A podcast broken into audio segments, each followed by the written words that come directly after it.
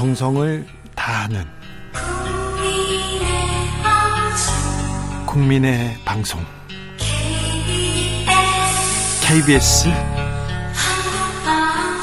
주진우 라이브. 그냥 그렇다고요. 주진우 라이브 함께하고 계십니다. 지역에 따라 2부에 합류하시는 분들 계시죠? 어서 오십시오. 자리 잡으시고요. 7시까지 함께해 주십시오. 02로 전화 오면 주진우 라이브 아시죠? 자, 라디오 정보센터 다녀오겠습니다. 정한나 씨. 김병민 목사하면 금방 대형교회 됩니다. 이렇게 얘기합니다. 0806님께서는 정광훈은 센 목사, 김병민은 부드러운 목사 얘기합니다. 아이고, 신학 공부하신 최진봉 교수님도 계신데요. 저는 참고로 카톨릭 신자입니다. 네. 속상할 뻔했네요, 교, 수님 아, 뭐 속상할 거 없습니다. 김병민 뭐 대변인도 본인의 사명을 갖고 하시면 좋은 거죠, 뭐. 네. 자, 이재명 후보가 민주당 후보로 확정됐어요. 그리고, 아, 지금 계속해서, 계속해서 국민의 국민의힘에서는 TV 토론을 하고 있는데 그래도 이슈는 음. 이슈는 어, 대장동으로 갑니다. 네, 대장동 이슈. 네. 고발 사주도 있습니다. 그렇죠. 고발 사주. 두 가지가 사실은 이제 함께 가고 있는 건데 고발 사주 의혹 같은 경우는 지금 수사를 하고 있으니까 그 수사 내용이 어떻게 되느냐를 이제 지켜봐야 되겠죠. 수사 내용이 그렇게 복잡한 내용이 아닌데 왜 안 나올까요? 그러니까요. 빨리 좀 발표를 했으면 좋겠다는 생각이 들고 뿐만 예. 아니라 이제 김건희 씨 도이치모터스 사건이나 장모 사건 이런 부분도 계속 수사가 되고 있어서 그 부분은 이제 어떻게 나오느냐를 지켜봐야 될 것 같고요. 네. 대장동 이슈도 이제 이번에 국감에 이제 이재명 지사가 나가기로 했잖아요. 네. 그 부분은 결국 정면 돌파를 하겠다는 의지라고 보여지고 네.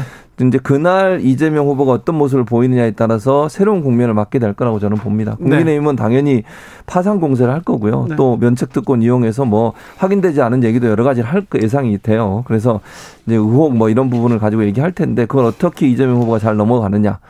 거기서 제대로 하면 어 뭐 이게 국민적 설득이 일어날 수 있을 거고 이제 만약에 거기서 좀 이제 잘 안 되면 그게 또 또 다른 의혹을 나올 수 있어서 이거는 정말 예측이 불가능한데 일단 뭐 이재명 후보의 개인적인 어떤 능력을 믿는 수밖에 없다 이렇게 보입니다. 조국 전 장관 음. 사건이 있었을 때 청문회가 열리기 전에 음. 기자들 앞에서 사전 청문회를 조국 음. 전 장관이 열었어요. 그때 기자들이 질문을 했는데 조국 전 장관의 대답에 거의 막혀가지고 음. 의혹이 해소지되는 그런 면도 좀 보였었는데 이번 네. 국감은 어떻게 될까요? 와. 아. 이재명 음.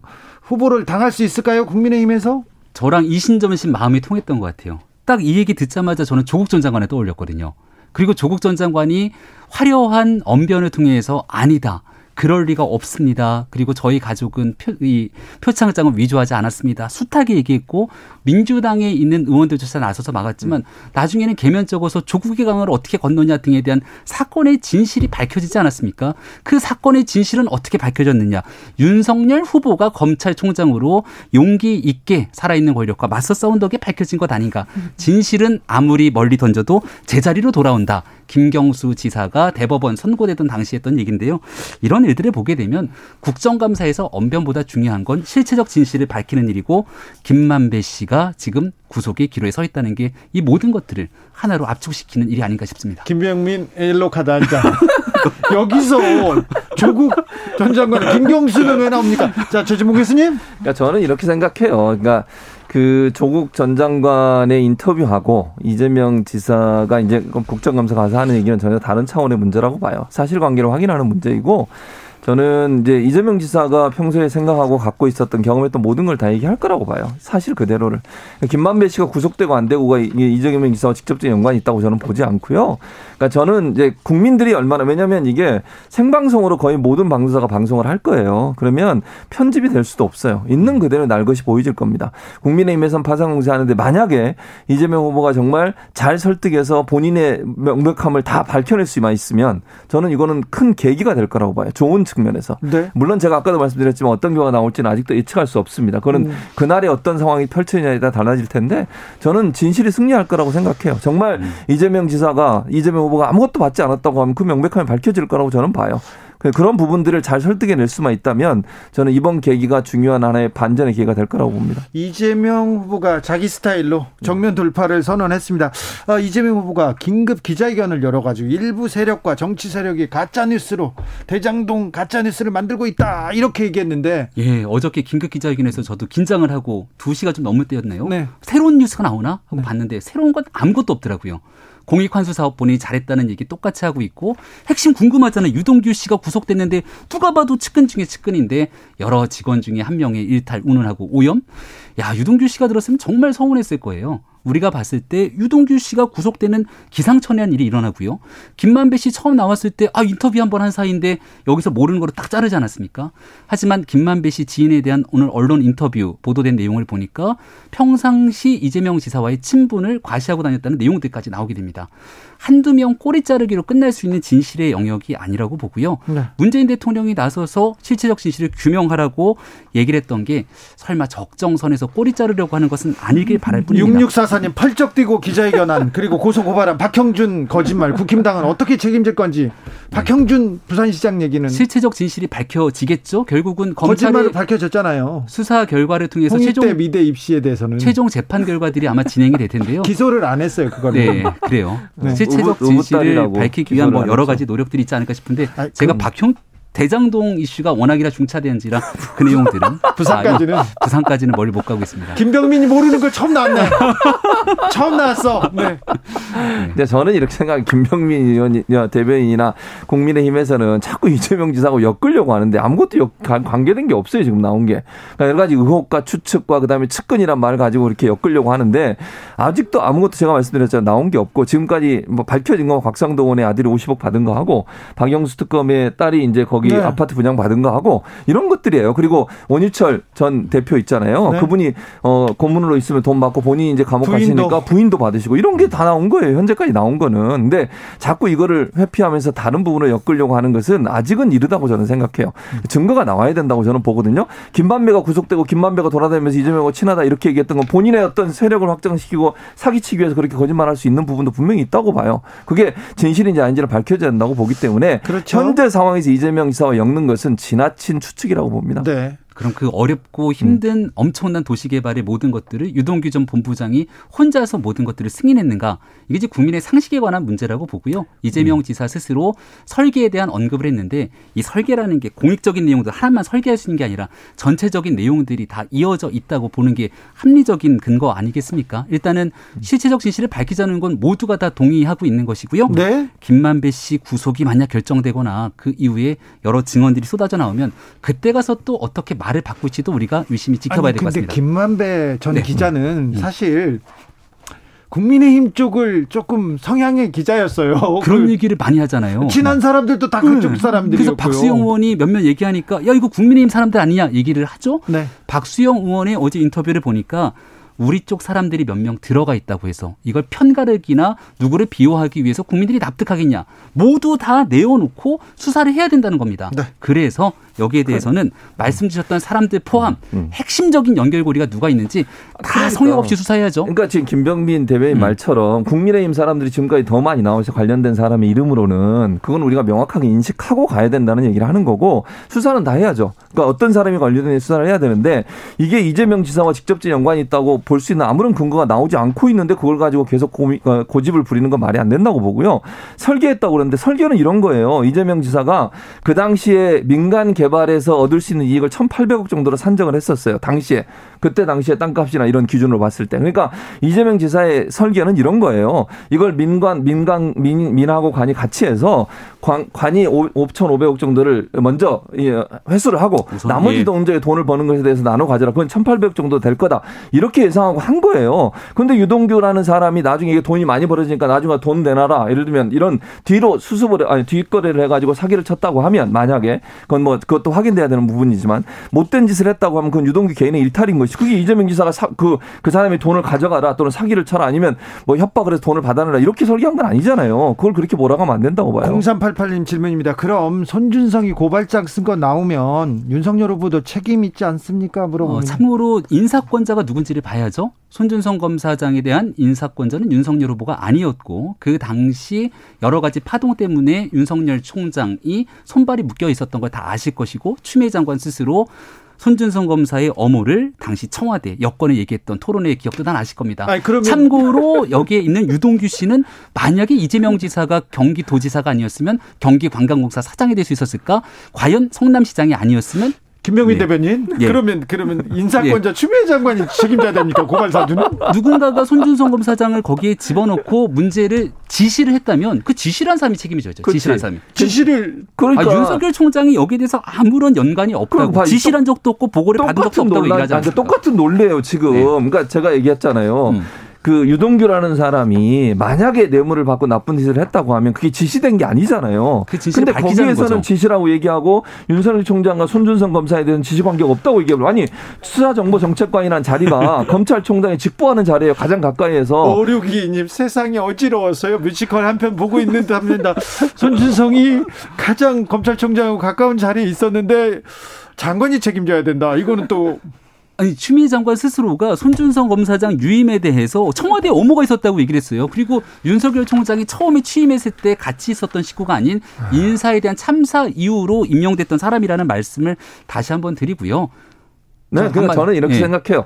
자, 손준성 검사가 했던 직책 자체가 검찰총장이 직보하는 자리고 그 손준성 검사가 있었던 그 수사정보 정책관에서 만든 여러 가지 서류들이 지금 문제가 되고 있는 거잖아요. 고발장이 그거 맞죠? 고발 사주 문제도 네. 그렇고 그다음에 장모 관련된 정보를 만든 것도 그렇고 그러니까 변호하는 게 아니냐. 손준성 검사장이 만들었다고 나온 바가 아니, 아니, 없고요. 그 부서가 그 부서에서 아니, 지금 현재 나온 건 여기서 손준성 보냄이라고 하는 자료가 아니, 틀리지 않았다는 거죠. 수사 정보 정책관에서 네. 정책관실에서 그런 자료를 만들었다는 얘기를 하는 거고요. 제 얘기를 하는 이유는 없다니까요, 아직까지. 제가 얘기 그 얘기를 하는 이유는 수사 정보 정책관이라는 실이 검찰총장의 직보를 받아서 관계가 밀접하다는 얘기를 하는 거예요. 그런 그러니까 부분들을 전혀 부인할 수는 없다는 얘기를 내용을 바탕으로 얘기를 해야 되는데 검찰이 공수처로 넘기면서 확인했던 건 이 내용이 위조되지 않았다는 것만 확인한 겁니다. 이슈 티키타카 여기서 마무리할까요? 예. 네.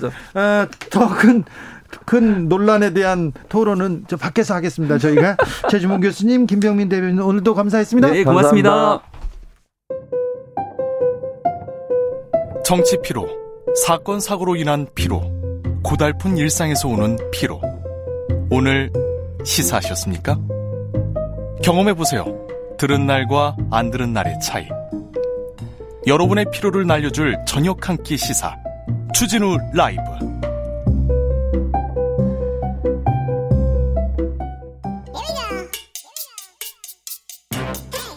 뉴스를 향한 진지한 고민 기자들의 수다 라이브 기자실을 찾은 오늘의 기자는 코인데스크 코리아 김병철 편집장입니다. 어서 오세요. 네, 안녕하세요. 코인 시장 요새 뜨겁다면서요? 아, 네, 그렇습니다. 증시와 다르게 비트코인이 꽤 올랐는데요. 왜 그래요? 아, 이게 비트코인만 좀 오르고 있습니다. 어제는 7 7천만 원을 넘었다가 지금 방금 보니까 6,700만 원을 유지하고 있어요. 아니 중국 때문에 어렵다고 했는데 또 왜 갑자기 오르죠? 어, 중국 때문에 좀 어려웠다가 다시 좀 극복을 하고 있고요. 이게 뭐 최고가가 올해 4월 8,200만 원이었거든요. 그러니까 지금 7천만 원까지 다시 올라왔으니까 지금 비트코인이 나온 이래로도 꽤 높은 가격이고요. 그리고 6월 달에 3천만 원대였으니까 그때 급락한 이후로는 한 두 배 정도 오는 상황인데 이게 지금 비트코인 ETF 기대감 때문에 그렇다라는 이야기가 나옵니다. ETF는 뭡니까?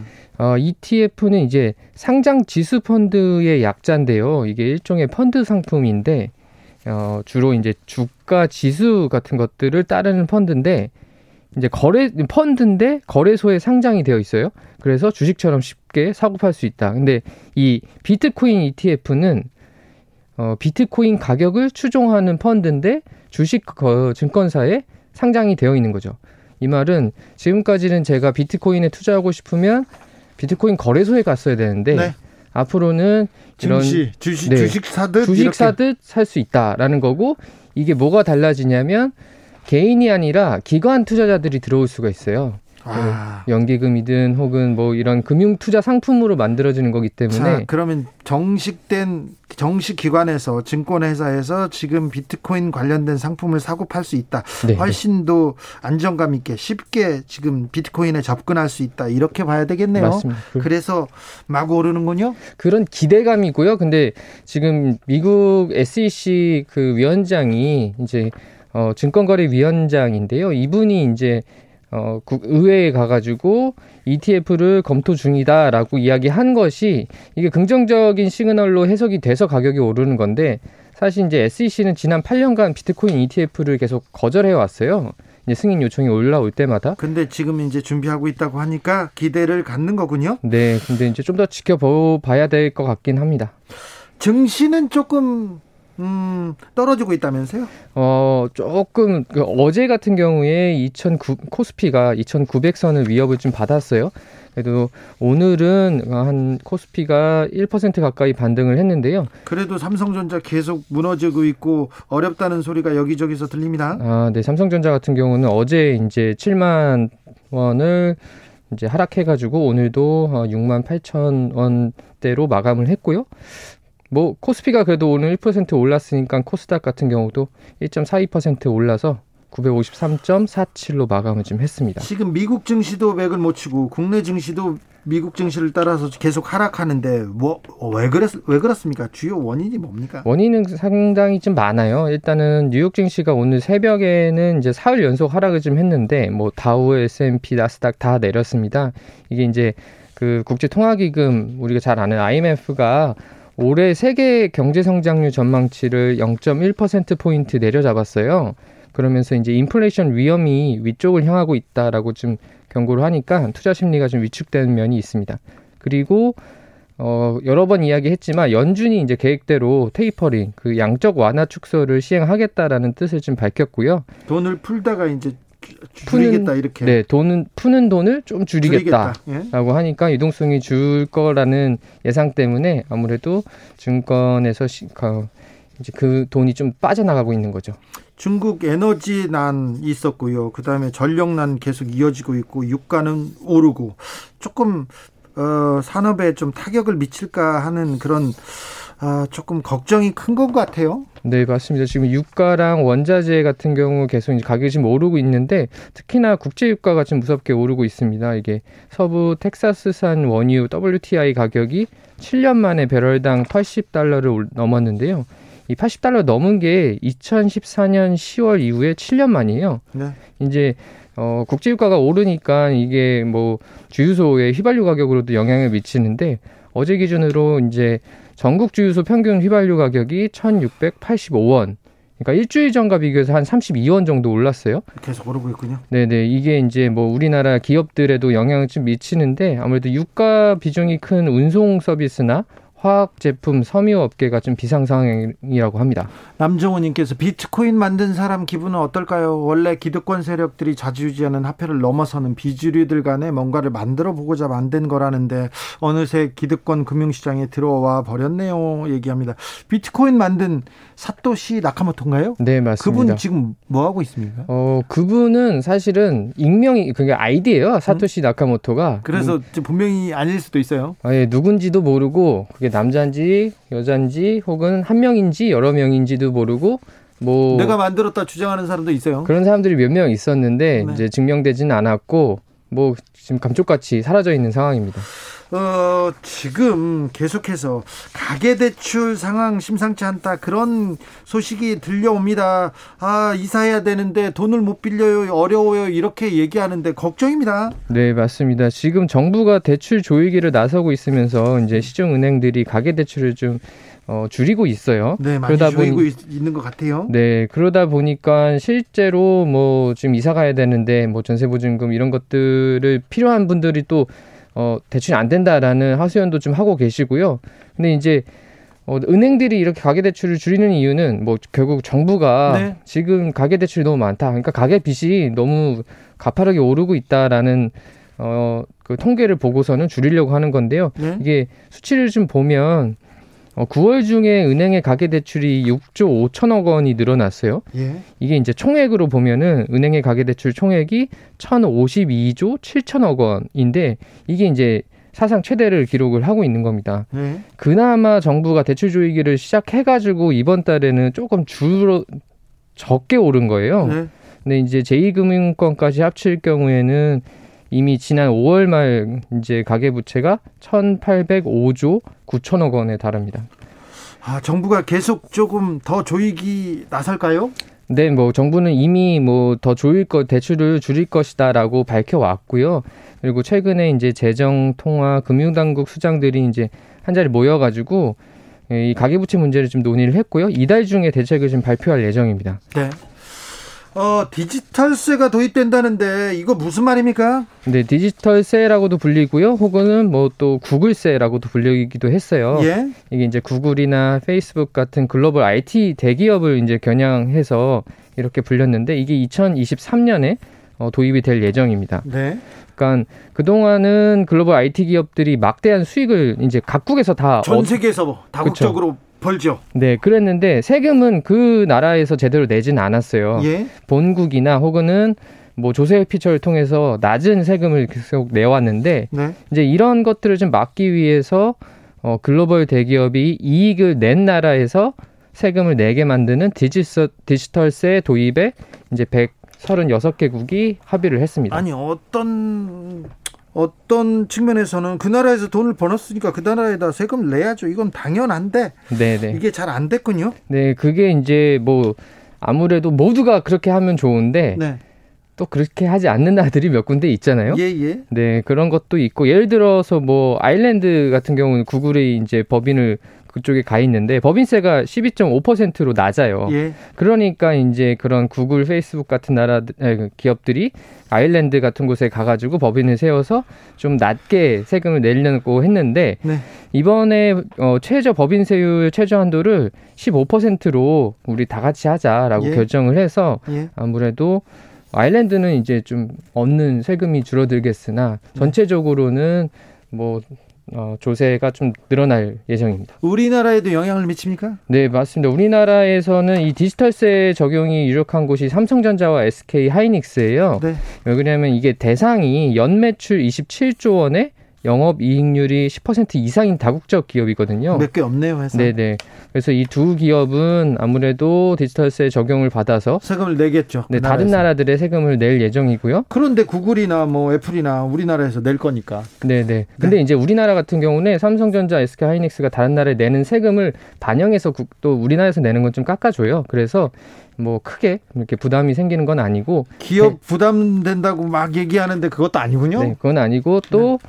실제 우리나라 입장에서는 이 IT 기업 뭐 페이스북, 구글 같은 곳들이 한국에 내는 세금이 늘어나기 때문에 네. 국세 수입은 좀 늘어날 것으로 전망을 하고 있습니다. 김종현님께서 대출 막는 건 참겠는데요. 왜 금리는 많이 올리는 겁니까? 옆집 주민들 아이고 아이고 합니다. 여기저기서 아이고 아이고 소리가 들립니다. 지금까지 기자들의 수사 김병철 편집장이었습니다. 감사합니다. 교통정보센터 다녀올까요, 오수미 씨?